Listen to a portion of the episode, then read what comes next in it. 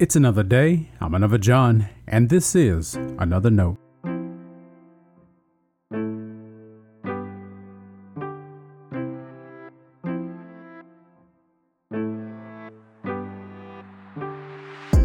Today's edition of Another Note is titled, Who Loves Judas?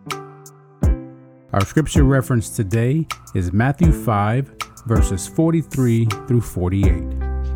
As always, may the Lord add a blessing to the reading and hearing of His holy word.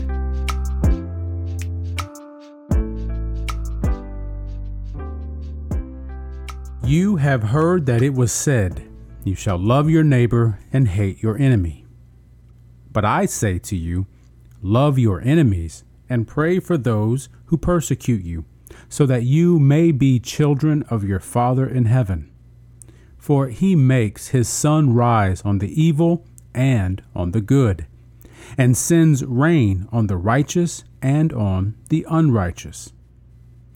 For if you love those who love you, what reward do you have? Do not even the tax collectors do the same?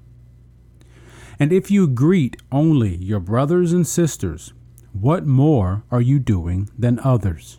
Do not even the Gentiles do the same? Be perfect, therefore, as your heavenly Father is perfect. This is the word of our Lord. Thanks be to God.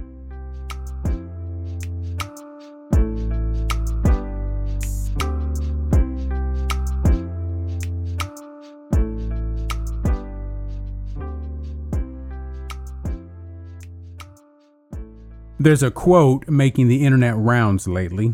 It says, Christianity is not loving Jesus, it's loving Judas.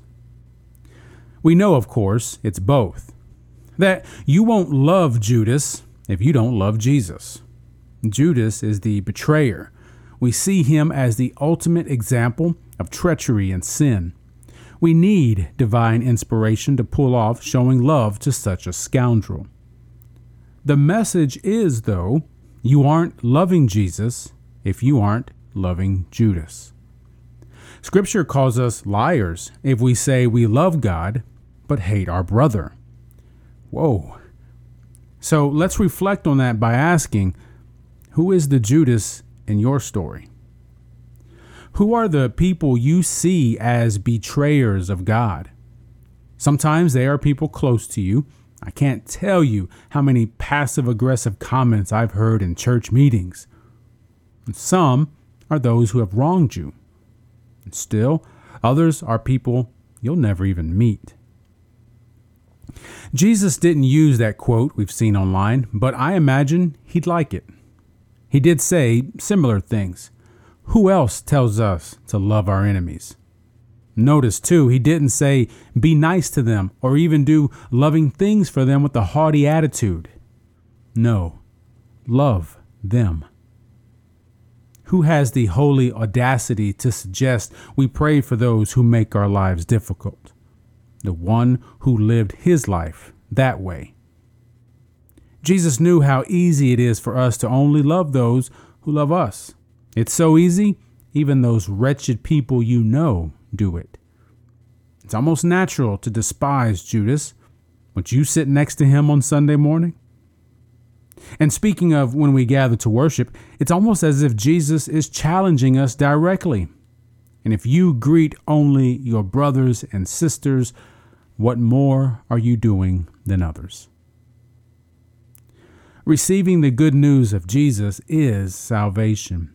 God has redeemed you. But that isn't merely heaven's pass.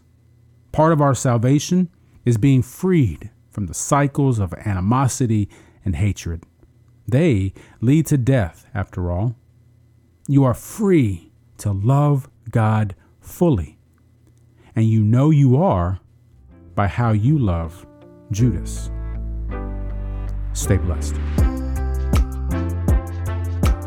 Now, before you go, let me make sure you know I love you and you are a blessing to me.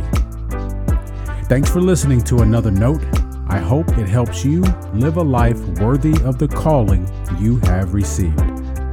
Let me know if I can pray with you and help us reach others by sharing today's devotional or leaving a review wherever you listen as a podcast. And finally, make sure to check out the website at anotherjohn.com. God be with you.